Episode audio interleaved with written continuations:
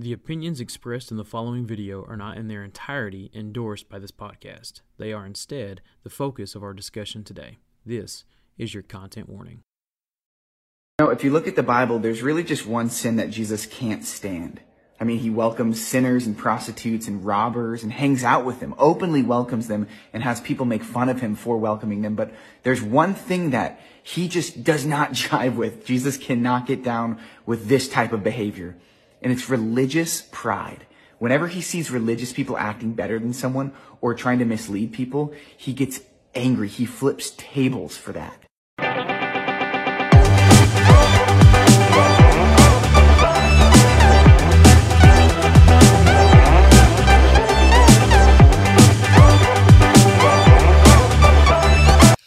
All right, so Joshua, I've got a question for you. Let's hear it. Guy comes to you and says, "Hey, do you know of any good preachers uh, that would be willing to host a gospel meeting?" And you, being one of the better preachers that I know, do you recommend yourself or not, and why? Oh man. So, all right. So when I was at Freed, I had a teacher who asked me kind of that same question. They have a student speaking day at this church, and uh, he said, "Hey, I'm looking for student speakers to to come and you know speak, right? And do you know of anyone?" And I said, "Yeah, I know of somebody, Mason Cothran." And uh, I don't know if Mason would listen to this, but he was sitting right behind me in that class. I was like, "Mason's a good speaker. I've heard him preach before. He does a good job."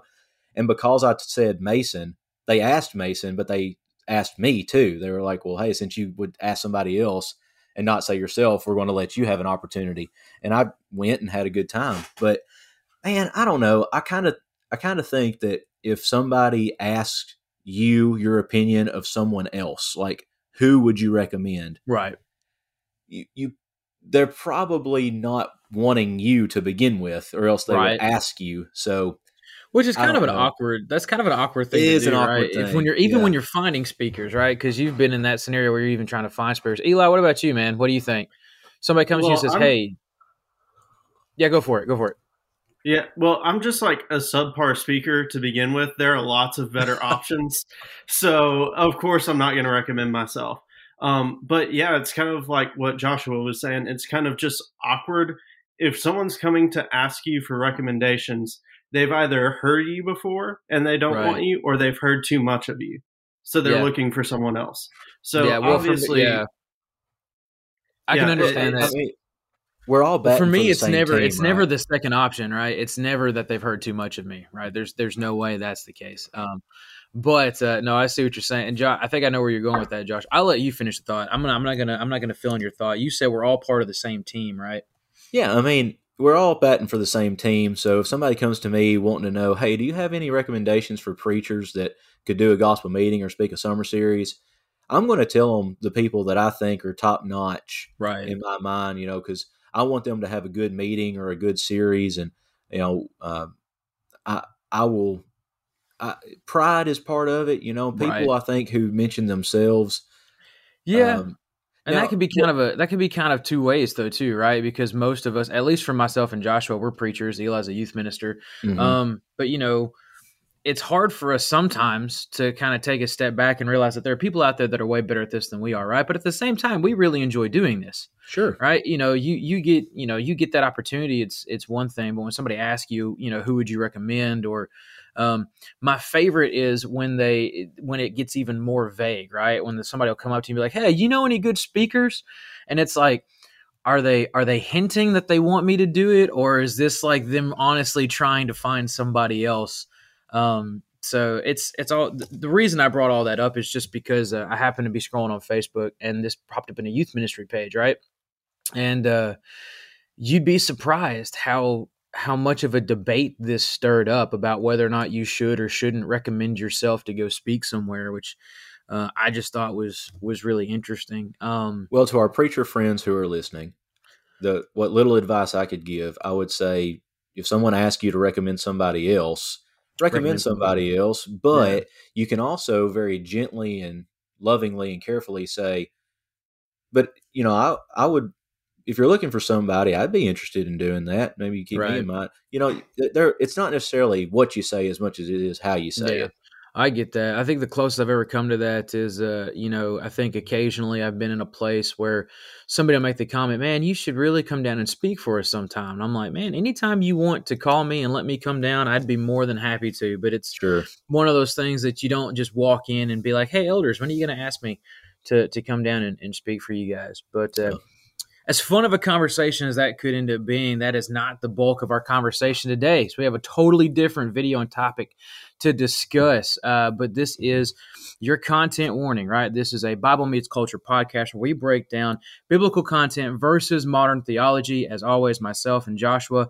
On with us today is extraordinarily special guest Eli Mann, youth minister of the Greenfield Church of Christ.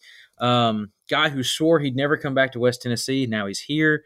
Gets married in like how many months now? Is it like three? It Uh, just three, four? June fourth, so three and a half months. So close to to no longer being single and doing whatever he wants whenever he wants to do so. So Yeah, I can't for spend my money on fun stuff anymore. So. I know, right? So I got to ask because this got brought up, right? We're recording this on what happens to be a Tuesday evening.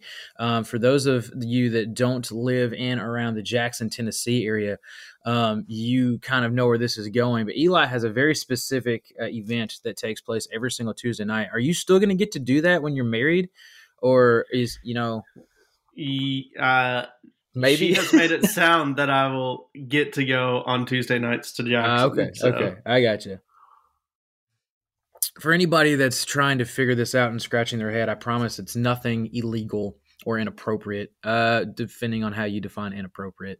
Um, but it's nothing bad. I promise. It's a it's a game that uh, a group gets together and plays at a, a classic game shop in in Jackson, Tennessee. Anyway.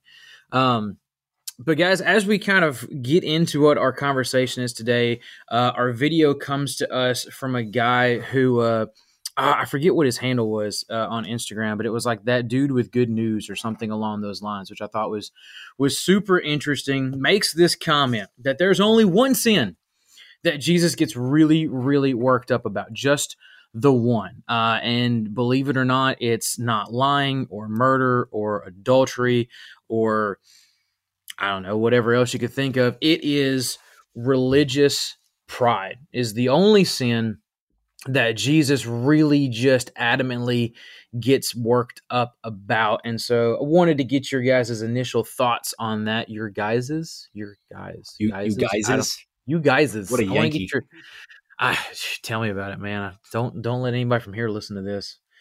Um, that and my not overwhelming love of sweet tea, they may send me send me away. Um, but I We'll wanted to get you. your yeah right. I wanted to get your opinion on this. Right, that there is only one sin that Jesus deems to be something that is worth uh, getting his blood boiling over, and that being religious pride. What are your, what are, what are your initial thoughts there?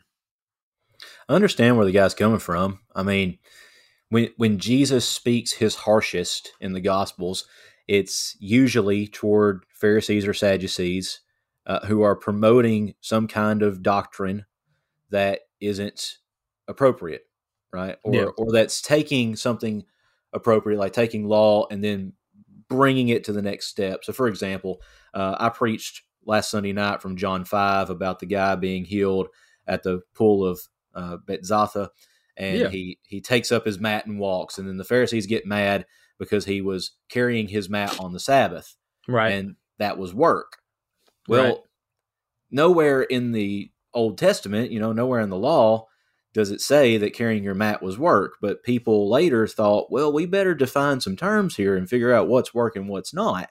right. And that was one of the things that was. And so there's a big spill about that. And, and Jesus, you know, Jesus talks to, to those people in very harsh ways. But uh, the mistake that I think our guy in the video today makes is it's almost like because Jesus ate with sinners and tax collectors and prostitutes that he accepted right. what they were doing and didn't so- want to correct them.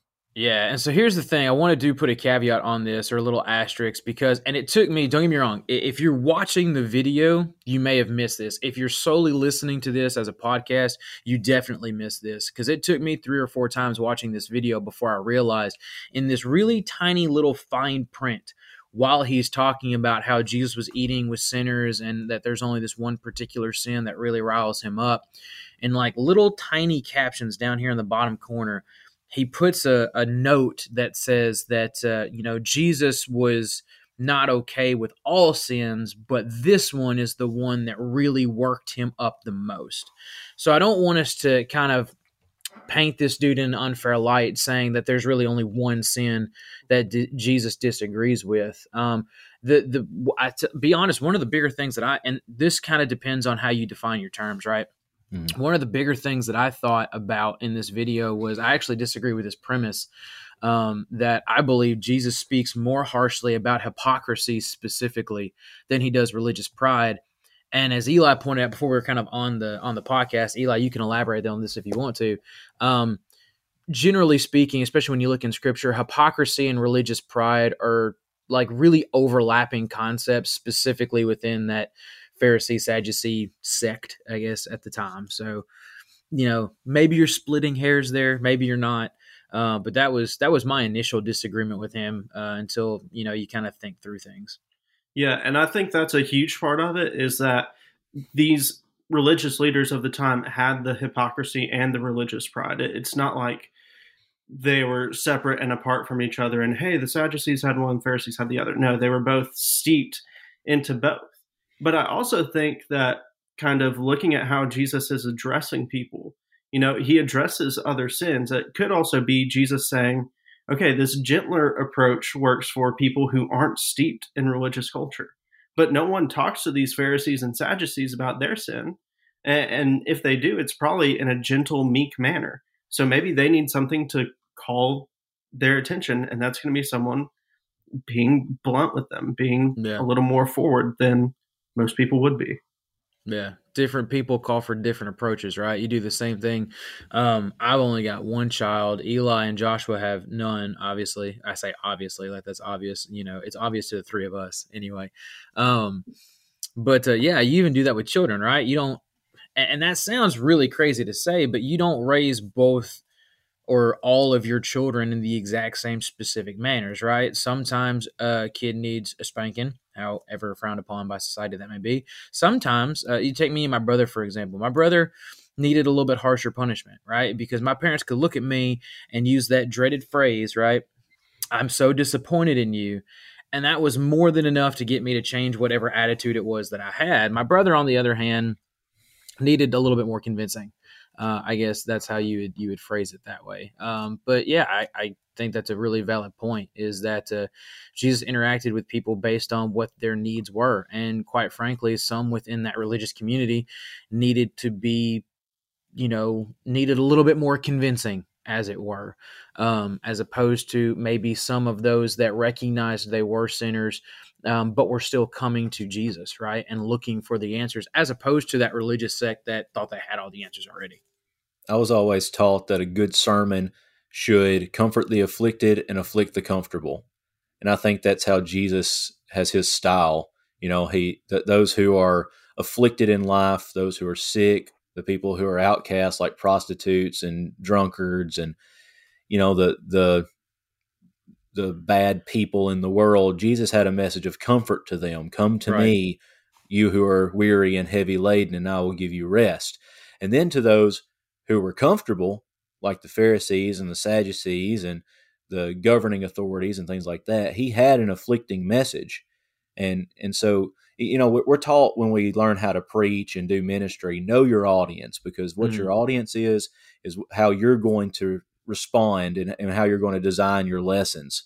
Um, and, and so I think Jesus is the master at that. And and again, you know, uh, maybe like like you say, Nathan, giving this guy credit for, you know, saying, well, we're not saying that Jesus accepted sin, right? But it does seem to me that he makes sins more important or or more drastic than others. Yeah, for and sure. I have a and problem with that. Oh yeah, hundred percent. Right, but that's a, that's a problem that we see everywhere. Right. I mean, that's like that's like a massive societal problem. Yeah. Is this idea that uh, some sins are worse than others. And I mean, quite frankly, you know, not throwing stones at a glass house or whatever it is. Quite frankly, the church is the worst about that.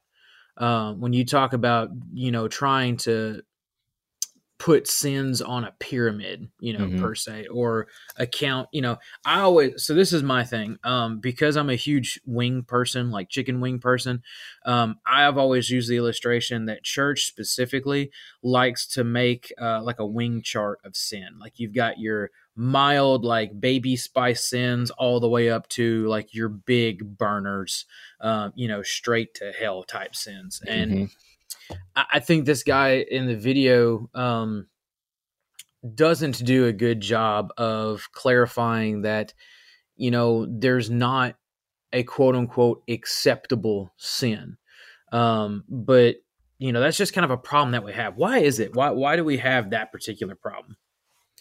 I think a lot of it has to do with the cultural punishments that come for certain offenses. So, you know, for example, um, right, wrong, or indifferent, if we, if all of us were to cheat on our spouses, we probably would not go to jail for that. We would, we would get maybe get divorced or have to go to counseling or whatever, but we probably Right. wouldn't go to jail and we wouldn't have any legal repercussions from that. Um, if you tell a little white lie, you know, that that won't land you in jail probably unless you're lying about something illegal. But I think we equate morality to to the legal standards of our culture and consequence rather than God's standard of holiness. And and I think that gives us a big disconnect. Yeah, I think you're right for sure. Um, I knew this was a, a this this was always like an especially difficult challenge working with uh, youth, and Eli may agree or disagree with that. But trying to get people to understand the concepts of, um, you know, sin and consequence, while there is a correlation there, um, the bigger the consequence doesn't necessarily mean the bigger the sin Absolutely. right? Um, Yep. You know, for you know, I, I got to work with a, a high school couple, love them to death. They're working through a lot of things right now, but you know, they got pregnant when they were in both in high school. Um, you know,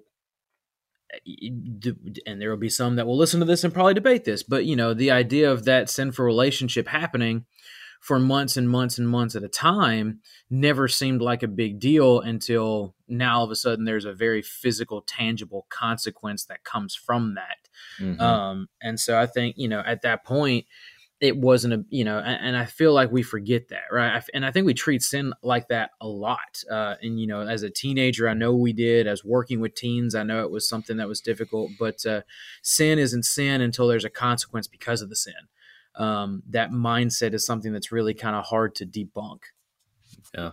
the church is really good about um, highlighting cultural sins that are like in your face in the culture. So, for example, now because of our culture being the way it is, um, sexual sins are really at the forefront of a lot of sermons and articles and you know Bible classes and things like that. Uh, gender issues or gender dysphoria, things like that. Those are really at the front. Um, but then you know I, I'm an Old Testament guy. I, I'm an Old Testament nerd. So, like the big sin in the Old Testament is violence. Mhm. And I'm like, well, when was the last time I sat down and watched a really violent movie? Like probably last week, and I didn't think anything about it. Right? And I'm not saying that watching a violent movie is sinful, but I'm saying that the categories of sin and you know like social injustice and violence and things like that uh, opposed to or in comparison with sexual sin you know yeah we'll talk about sexual sin all day long in church because we assume that our members don't have problems with it which is another Right. issue altogether. But you know uh, we we probably would be more comfortable preaching against sexual sin than we would be preaching against social injustice because that may be something that we have a big problem with. You know think about it and this is uh this is another topic for another conversation but think of it this way um you know i'm in in rural west tennessee eli is in rural west tennessee uh you're in middle tennessee where demographically speaking you probably have i would guess 70 30 believe in your god-given right to bear arms versus not uh Sure. and you start talking about you know preaching you know the difference between protection and violence for the sake of violence and how we've kind of uh, you know cowboyed this glamorous look when it comes to uh, you know carrying firearms and what we're supposed to use those firearms for. And uh, you know that's a that's a much harder conversation to have depending on where you are in the country uh, than something like you know sexual sin. Uh, and that's one of the biggest things that and i used to use as a parents all the time. It drives me absolutely insane. So like i'm gonna eli let's play out the scenario. You've got uh, you've got two parents uh, two dads that come to you uh, one of them says, "Hey, my son just told me that he's struggling with same-sex attraction uh, toward another, you know, guy uh, in the youth group, and he wants your help." The other dad comes to you and confesses that in a weak moment he cheated on his wife. Now, if you take both those scenarios to uh, maybe not necessarily your eldership, because I don't want you to get in any hot water, but if you take those scenarios to 99 out of 100 elderships, which one of those scenarios do you think is probably going to be viewed as worse? That's a really, really good question. Right? Um, it shouldn't be. Like, it shouldn't be that difficult of an answer to give, though. Yeah. My gut answer would probably be that the father who cheated, they would probably think of that as the worst sin because there's more of a chance that that becomes public. Right. Because that kid that's struggling with homosexual desires is he he obviously wants to keep it private and wants to talk and so that's why he had his dad come address me instead of acting on those desires right and so that's more likely to stay private than the sin of adultery and yeah. so that adulterous relationship would probably be the one that got more attention from the eldership yeah See, but it shouldn't be that hard of a question to answer, right? Like you yeah, right. would assume. Not, not, let me let me back up for a second. Both of those scenarios need to be met with with genuine care and compassion.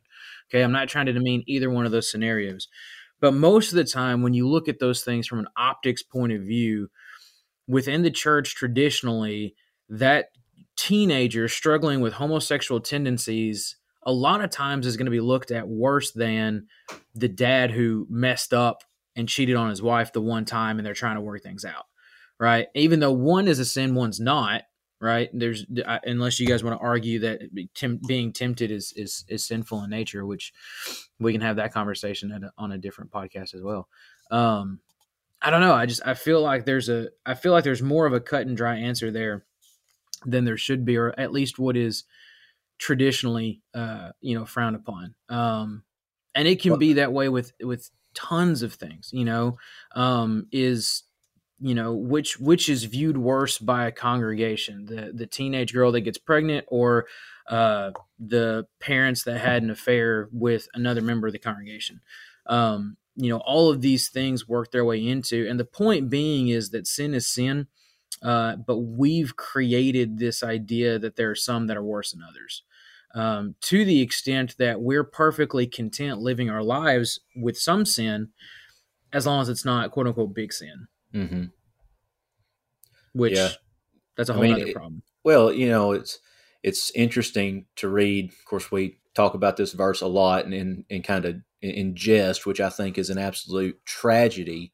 But Revelation twenty one eight, it's a very serious verse well, well, we VBS'd it. That was our problem. We VBS'd to Revelation yeah. 21 8. Well, and that's... you know, I, I like I like the idea of what VBS tries to do, but goodness, VBS messes up a bunch of Bible. Uh, so if you're listening to this and you've put on VBSs, don't mess up the Bible. Oh man! But you know, Revelation 21 8. I mean, there's yeah. all these all these sins, a sin list, these people who commit these sins, and it ranges from thief to liar to right. sexually immoral. I mean, it's all of it lands you in hell if it mm-hmm. hasn't been dealt with by the blood of Jesus. And that's, of course, that's the good news, right? That the blood right. of Jesus is the cure to all of this. Right. Um, well, okay. Can, can I shift us? Can shift. Shift gears? All right. Shift all you want, man. All right. All right. So, as long as you stay within the realm of the topic. Right. Well, kind of. we're it's, we're good at that. yeah, well, yeah, we like to chase. We're really good at that, aren't we? It's within the realm of the topic of the video. We'll put it that way. Okay. All right. Religious pride. Okay. is there a sense where we as Christians should have religious pride? Because it seems to me that this guy is basically just saying, like, if you're going to be a Christian, don't be proud about it. Like, right. be a Christian, do it over here in the corner. And it seems like he's a religious person, you know, right. but it's this idea that this all of his content is religious and- content. So that's Yeah, okay. well, so here here we go. This is this is where and, and I actually so this is kind of funny because I actually talked about this Sunday morning in Bible class, right? Um we as Christians get nervous to use the word pride for two reasons. One, we view pride as a sin. Like it's it's sinful to be proud, right? And that's kind of the idea. Two is quite frankly because of the way the LBGTQ plus I left out some letters um, community treats the word pride, and we want to distance ourselves from that. Those are the two main reasons. So the definition of pride is there's there's two big definitions here. A feeling of deep pleasure or satisfaction um, derived from one's own achievements um, uh, or the achievements of those with whom one is closely associated. All right, so a bit of a difficult definition there. The second one is consciousness of one's own dignity. Um, and when you look at those, there are bits and pieces of both of those definitions that Christians should be proud of. Um, if we're going to be closely associated with God, we need to be proud of the accomplishments or what God has been able to accomplish despite our own weaknesses and failures. Um, you know, we are dignified in Christ, but I think we want to distance ourselves from that proud. I mean, we all talk about, you know, um, not being ashamed of the gospel. Well, you know, that opposite of of ashamed could be, you know, translated as as being proud of the gospel. But we really don't like that particular phrasing or wording. We prefer to use things like uh, how grateful we are or how gracious we are for for God and His Word. Yeah. The the way that I like to think about this is kind of think about it how you would approach uh, people or you know relationships. Is that you want to be around people who are self confident. You don't want to be around people who are proud or arrogant. And there's a difference there. And so I think we need to have kind of this self confidence about our faith and be able to wear it on our sleeves and be able to preach it and not be afraid of that identity. But we don't want to have that pride or arrogance where we say, oh, we're holier than thou because we are Christians. Yeah, And it's that so- fine line, right? It's that Yeah. confidence, not cocky.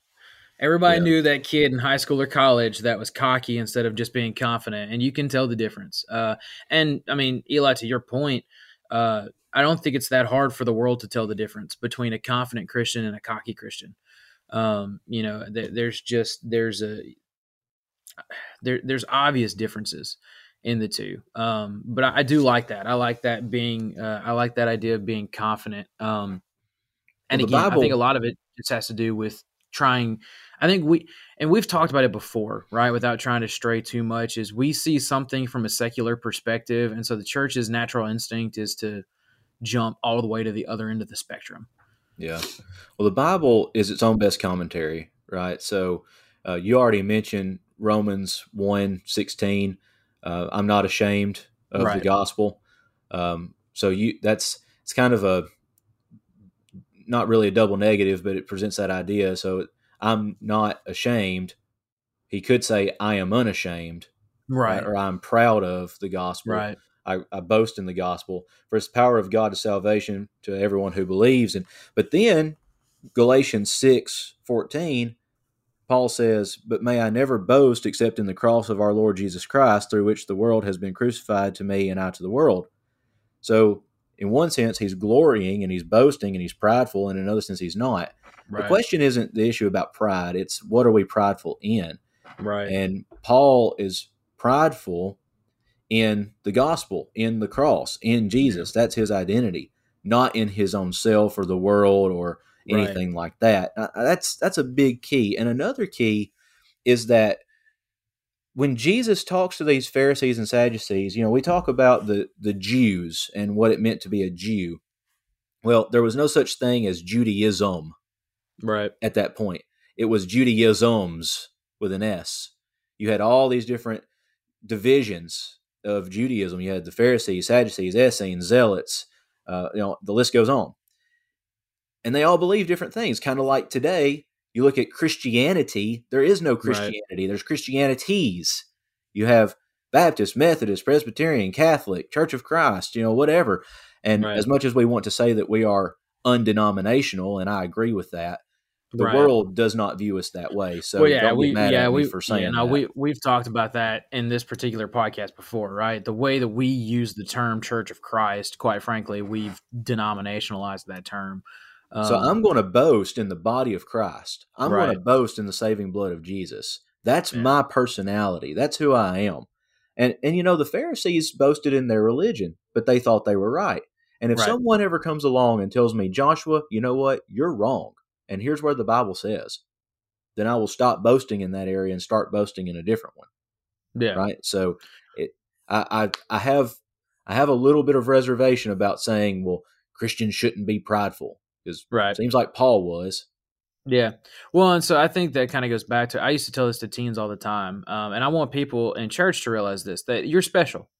You are very special. You're unique. There is not a single other person on the planet that is like you. However, you're unique and special and great. And it's not because of anything that you did, right? It's because you were created and designed that way. Like you are this wonderful, amazing person, and it has nothing to do with you um, which you know is is a foreign concept to a, a culture that is incredibly individualistic and prides that. Um, but yeah, no, I, I get where you're coming from, uh, and I, I you know I very rarely do we ever find something that we just disagree on. But again, we're on the same page again. Um, so unless Eli wants to disagree, which is more than more than ha- I didn't tell him that he was allowed to disagree before he came on here, but you are more than welcome to disagree. I'm allowed to do that. You are you are allowed to Oh. disagree. This is Well, uh, I, I don't, but anyway. Oh well. so I tell people, I forget, I forget to tell people occasionally that you are more than welcome to disagree. Sometimes it's actually even encouraged, as weird as that may be, um, to say. But no, I get where you're coming from. The idea of being pride, uh, being being proud of being a Christian without you know having that overwhelming or, or glaring sense of of pride. Um, I Well, how much of being a. Christian should be shoved down other people's throats? I think that's kind of where he's coming from too. That too and so here's the thing right so uh, we talked about this i forget the the exact context of it in the bible class that we sat through recently together joshua but i told you that uh, the teacher was talking about what i call the the lowe's uh, complex that a lot of christians have uh, so if you've ever been on the lowe's you know how like every single aisle is kind of dark and you almost have to like squint to see things except one aisle there's one aisle in Lowe's that you feel like you got to put your sunglasses back on when you walk down it, and it's the lighting aisle. And I think oftentimes Christians like to be lights in the middle of the lighting aisle. And when people walk through that, it can be overwhelming. The issue is, is we weren't supposed to be lights in a lighting aisle. We were supposed to be lights in darkness.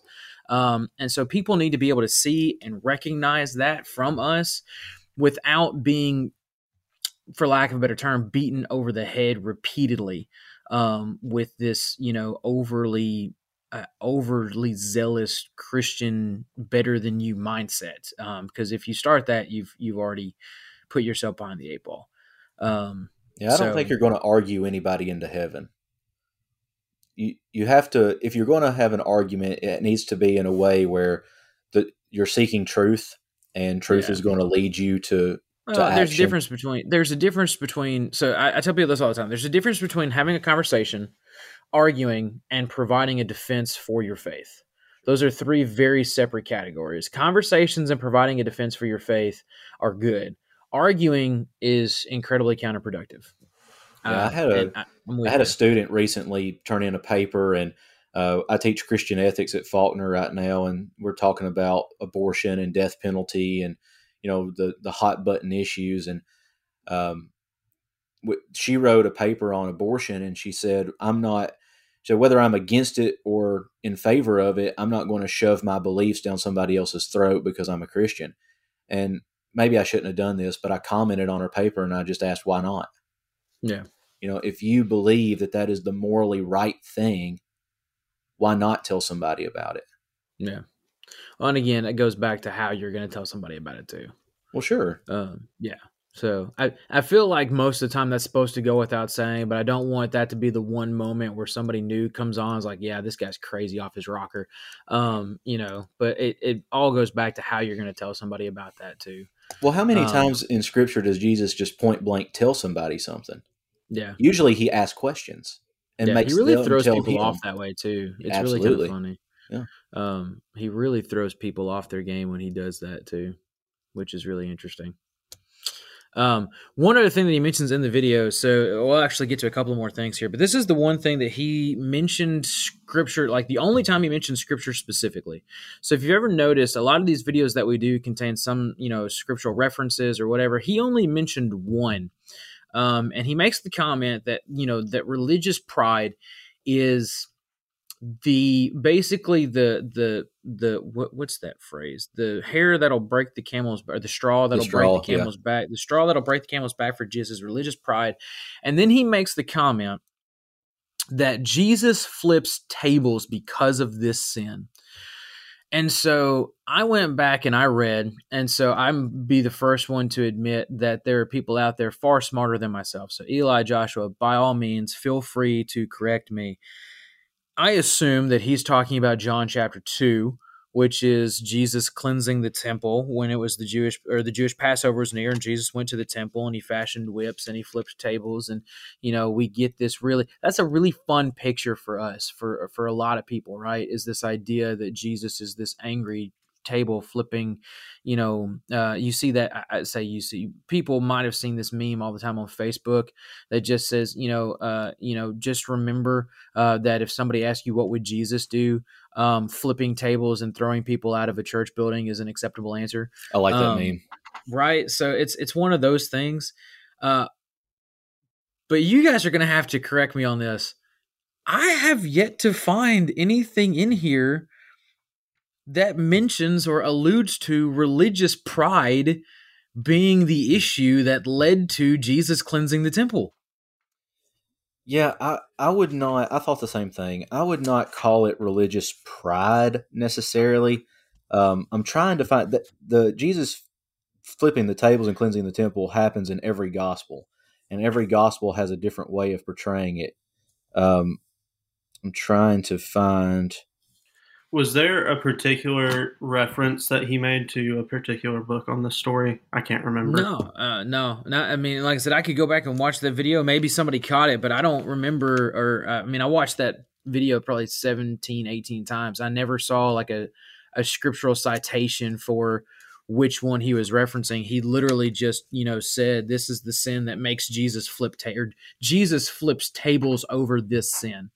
Uh, I think is how he phrased that specifically. So, um, Yeah. So in one of the gospels, w- and I'd have to go back and look, but right before Jesus turns the tables over, um, he passes with his apostles by a fig tree, and the fig tree is dead. And he, Jesus is like, "Well, what sense does that make? A fig tree should produce figs." And so he, well, no, it's the fig tree is alive and it has no figs. He's like, well, it's it's alive; it should be producing figs. And so he Right. curses the fig tree. Well, that is an example. That's a, that's a foreshadow for what he's doing in the temple. The temple is supposed to be a place where there's spiritual purity, where where there is uh, it's a house of God, it's a place of worship, it's a place of cleansing. But that wasn't happening, and the people were Right. making a mockery out of the temple. So honestly, I would say it's not even religious pride; it's the lack of religious pride that Yeah. Jesus was talking about, and Or it's the the, lack of- Yeah, I would say my my my my brain, if I can get the words out, my brain kept going back to um, not even a lack of religious pride as much as it is a lack of reverence. yeah, Um, I, I think the reverence is the big key, and there's just not any there. And so, you know, Jesus is going in and and you know basically saying, "Listen, you're manipulating what this is supposed to be used for, uh, and that's not okay." Yeah, and you look at who he was throwing out. It was people who were either selling uh, animals for sacrifice or exchanging currency. And from the way I read it, it makes it sound as if they were making a much higher profit off of this business than they should have been. And so it's kind of opens up this conversation of are people just taking advantage of something and turning this place that's supposed to be holy, supposed to be this place of religious pride, into Yeah. a business for themselves, and that can be a whole nother topic in and of itself. So Yeah. Well, I mean, that's why you see people get all finicky about, you know, uh, things like the one, the one that comes to my mind. You see people get real finicky about, uh, like, if the church has a cell phone antenna on its property, and you've got a company that's paying the church to use the cell phone antenna on its property. Um, you know, that's the church being in business and making money, and that's that's a big no go. Um, I'll tell you a bigger one than that. You Oh, ever have a guest it. speaker come in who's written books and he tries to promote his books? tries to sell, dude. I only invite preachers in that are trying to sell books. well, give me a um, call, dude. It was it was only the one time I tried it, so maybe that'll tell you something. Uh, but yeah, no, I I used to do that. Uh, in fact, you know, um, one of my professors right now, Ryan Fraser. um, shout out to him. He's got a great book out there called Overcoming the Blues. We tried to invite him to come down and speak um, as part of his book tour, promoting that uh, you know way of using um, both uh, both your spiritual life and and psychology to overcome depression. And he was like, you know, if I come down, I'd really like to sell books. I was like, that's that should not be an issue at all. In this particular instance, it wasn't. There were other things that led to him not being able to come, but Mhm. um, you know, Yeah, I, that's yeah, always you funny. Get that for sure. Well, and it, it to me, it's always funny. And again, we're going to get off topic here, but it depend like it to me. It's always funny about depending on the book, right? Like if a preacher comes in and wants to sell his book, that's wrong. If we invite somebody to come in from like, and again, nothing wrong with these organizations, but if we get somebody to come in from like GBN or uh, Apologetics Press or Gospel Advocate, those books are fine to sell. Yeah. It's just the preacher that is just you know publishing his own thing.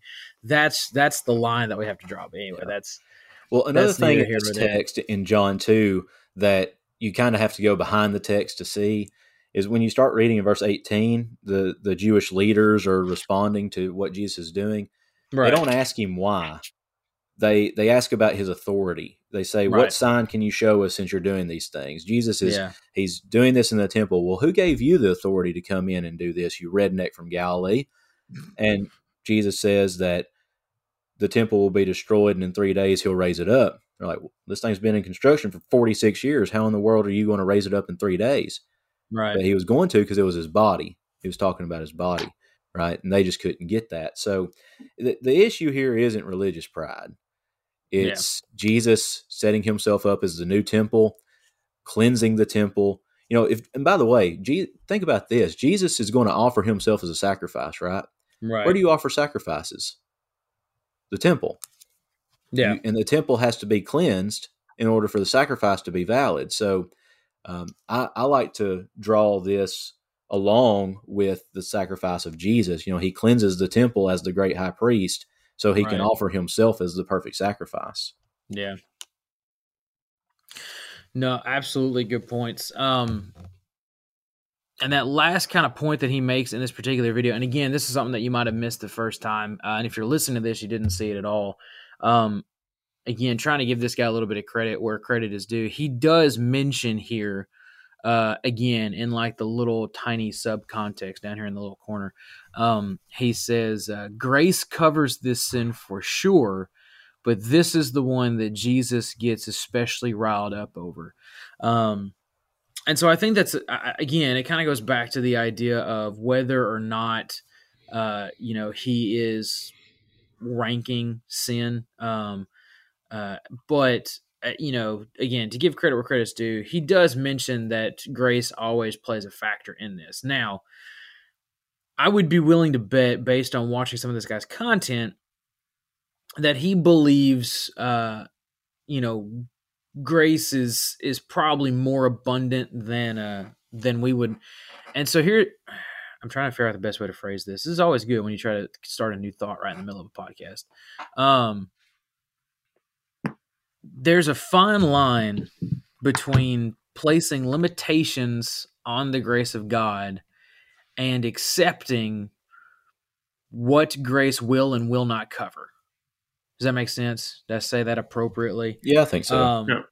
So, yes, grace will cover religious pride. However, we talked a little bit about this in my Bible class on Sunday. Pride is one of those sneaky sins that can almost be fueled by overcoming other sin.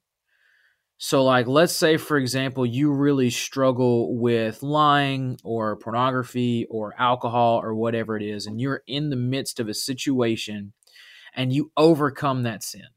That's fantastic. And in the sense of you overcoming that sin, you start to feel really proud about yourself. And now all of a sudden, this idea of you becoming a better person has led to this really dangerous concept of pride. And now what you thought you were overcoming is actually leading to different sin, which is a really interesting concept when you think about it. And pride is just a really sneaky way. Um, it doesn't manifest like it doesn't show itself as being sneaky, but the way it manifests itself, I think, kind of is subtle um, at times. Um, but the idea of religious pride being covered by grace, yes, up until a uh, up and until a point where you know you're no longer penitent for said sin. Does that make sense? Yeah, when you take the emphasis off of Jesus and start putting it on yourself, like look how good I am, right? That gets you nowhere, right? It's only it's only through the blood of Jesus that we even have fellowship with God and and honestly with fellowship with each other. That's what First John one seven says. So, right, you know, it's it's all about. It has got to always be about Jesus and His saving work and what He's done for us. Absolutely. Eli's being awful quiet. Yeah, I'm trying to kind of form the connective tissue between a thought that I'm having and where uh, I'm at. So I like that. Form the connective tissue. Just talk to you, find uh, something to say. That's what he's we do. getting married to a teacher too, not even a nurse. Like that was is it because of your thumb? Is that why you you've got this connective? Yeah, tissue? I don't know if y'all have noticed this, but I have a little thing on my thumb because I lost a fight with my refrigerator. So um, perfect. Yeah, but anyway, sorry not to yeah. not to get anybody sidetracked here. No, it's all good. Um, so we all agree that the kind of the key issue here is that the pride is causing them to not be uh, penitent about their own pride. They might overcome some other sins or temptations, and th- that kind of fuels into this other pride. I think kind of where I come from and why I see why Jesus gets so kind of riled up about this particular sin. I guess the, the best way to kind of look at it and kind of where my mind goes is to John chapter 8 when Jesus is dealing with the woman that's caught in adultery. Um, because we see this woman dragged out into public, embarrassed and ashamed, and they trap Jesus by saying, Hey, what do we need to do with this woman? And Jesus handles that situation in the way that he knows best. We don't entirely know the situation, but says, If you're without sin, cast the first stone. And people start walking off. And so at the end of that kind of conversation, uh, Jesus looks at the woman and says, Woman, where are they? Has no one condemned you? condemned you? And she says, No one. And then Jesus looks at her and says, Neither do I condemn you. Go from now on and sin no more. Mm-hmm. And we, when I was at Faulkner studying this, one of my professors said, uh, and this has stuck with me, is that Jesus accepts you how you are, but that doesn't mean that he doesn't expect you to change. Right. And so I think that's kind of the situation we find ourselves in with these Pharisees, Sadducees, scribes, religious leaders, is that they've come to Jesus, they've come to God, they're at his feet. God has accepted them exactly how they are, but they have refused to change. Mm. And so that's kind of where I think that this is at is Jesus is kind of there and he's like, You guys are so close. You guys are right here. And you have the opportunity to do exactly what the Father, exactly what I am asking you to do. You are right there, but you've tripped at the finish line. And I think that's why Jesus gets so riled up about this and why it's such a big deal to him is he's saying you can get up and you can finish this, but you're refusing to. Yeah, one of the uh, I, this this will kind of be if anybody if I don't know if either one of you have watched the the series The Chosen, which to me is obviously anything that gets taken you know and done up in like a theatrical type way you have to take a, with a little bit of a grain of salt but i think it does a really fantastic job of displaying the humanity um, of of christ and, and the apostles and it's it's really really really incredible. Um, but one of the particular episodes uh, is is a scenario where um, Nicod- it's the it's where Nicodemus comes to Jesus by night.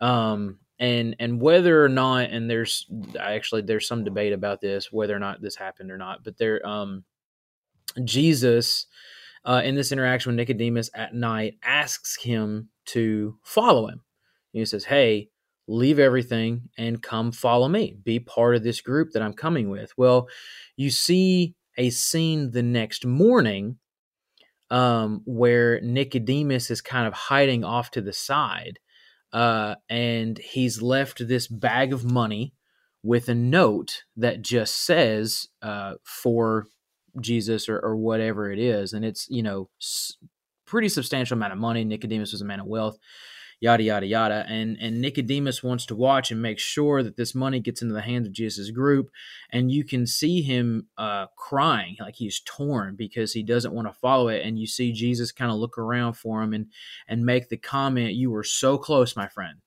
um, but you know they they move on without him, um, and so it was a really interesting scenario. That's what that made me think of. Eli was this idea of people who are willing to follow and people who are not willing to follow. And I think, unfortunately, what you will find most of the time is those that suffer from religious pride uh, are going to be the ones 99 times out of 100 that are just not going to relent to their ways. Um, you know, I've met uh, fellow preachers who say, I'm just not going to study certain things because I might have to change my mind. Um, and, you know, me personally, not a great mentality to have. Uh, but if that's the if that's the way you choose to live life, then you know I don't know that I can force you to change that. But uh, I think that that's pretty much the case. I don't want to leave anybody here thinking or with the impression that uh, that we're arguing that this is not something that Jesus appeared to get pretty riled up about, right? Like this is this is absolutely a sin and a problem that still exists today that Jesus kind of took that extra step in speaking out against religious pride hypocrisy from religious people and so on and so forth okay? Um, so don't don't misunderstand us in the sense that we're saying well no this wasn't a big deal to jesus because all sin is equal. No all sin is equal and this was a big deal to jesus. Um, so like just want to be sure we clarify that and make sure that we haven't getting somebody really worked up in the middle of this podcast going they're they're really demeaning this um, you know, Jesus did very much care about this uh, for sure. So, well, it seems to me that the the cure or the antidote to religious pride, as as he's laid it out and as we've talked about it, is humility and and being humble in Jesus. And you know, like you said, there's a big virtue in being willing to change your mind, to be corrected, to repent. You know, all of those call them virtues, principles, whatever that Jesus came to lay out.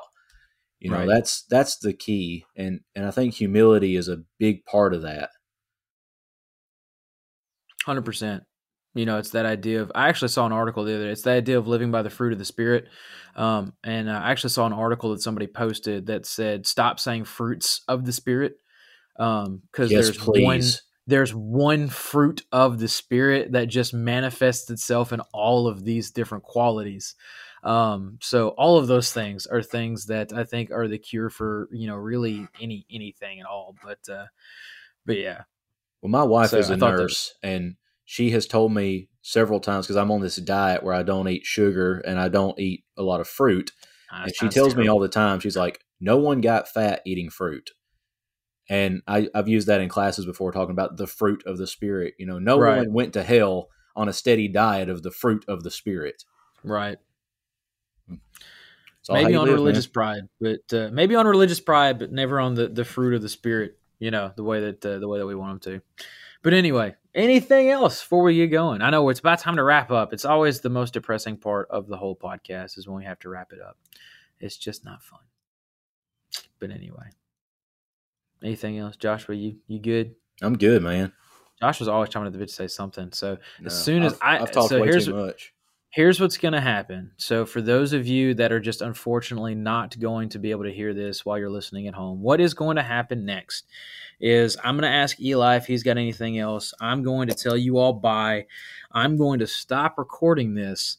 And we're immediately going to launch into a conversation about whether or not John chapter 8 is actually in the Bible or not, or should be or shouldn't be. I was really worried you would not even bring that up. No, that's so that's that's where the that's where the next conversation is going to go and it'll be awesome and you all unfortunately will not get to hear it unless we decide that we're going to write a whole we're going to do a whole nother podcast on this. So anyway, Eli, do you have Comment below anything else before we get comment yeah, below your comment views. below. should should John was it should John seven fifty three through John eight eleven be or not be in the Bible uh, as we have it today? And then I'm going to go ahead and ask: Is it wrong to teach John seven fifty three eight through eleven? If you believe that it's not in the Bible, or you should you refrain from teaching that? Um, because I have different opinions than probably most on that particular topic. So there is your homework for the day. Eli, you got anything else before we get going? I think I'm good. You think you're good. Well, that is awesome. So, guys, as always, thank you so much for being on. Joshua, I know you're a busy guy. Eli, I know you're a busy guy. Appreciate you being on. Um, super excited to, to have both of you to get the chance to do this. We're going to keep posting these every month because, you know, we're preachers. We have nothing better to do, right? Um, that's just, we work three and a half hours a week. What else are we going to do with all of our free time? Where are you getting? Um, the, where are you getting the extra half? That when uh, three and a half that Sunday afternoon session between elders meeting. So you've got the hour Sunday morning, right? All right. You've got an hour Sunday night. Um, you could stretch it and say you've got you know an hour for Bible class, an hour for worship, an hour uh, you know Sunday evening, and then the half hour can be Wednesday night or like the you know afternoon meetings that you have to go to, or you know the the one visit that you make a week. Um, you know all that good stuff. These are all uh, Yeah. sarcastic cliches about preachers. Do not take any of this seriously. Um, all that being said, thank you guys. If you want to check us out, we can be found on Apple Podcast, YouTube, Spotify, really anywhere you find your podcast. Just search the Content Warning Podcast.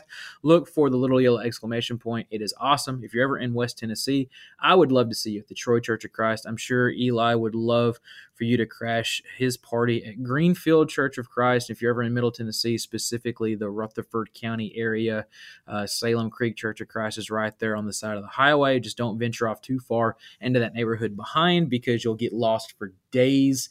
It's literally just circles back there. It's crazy. It's true. Uh, but anyway, till next time, guys, thank you so much.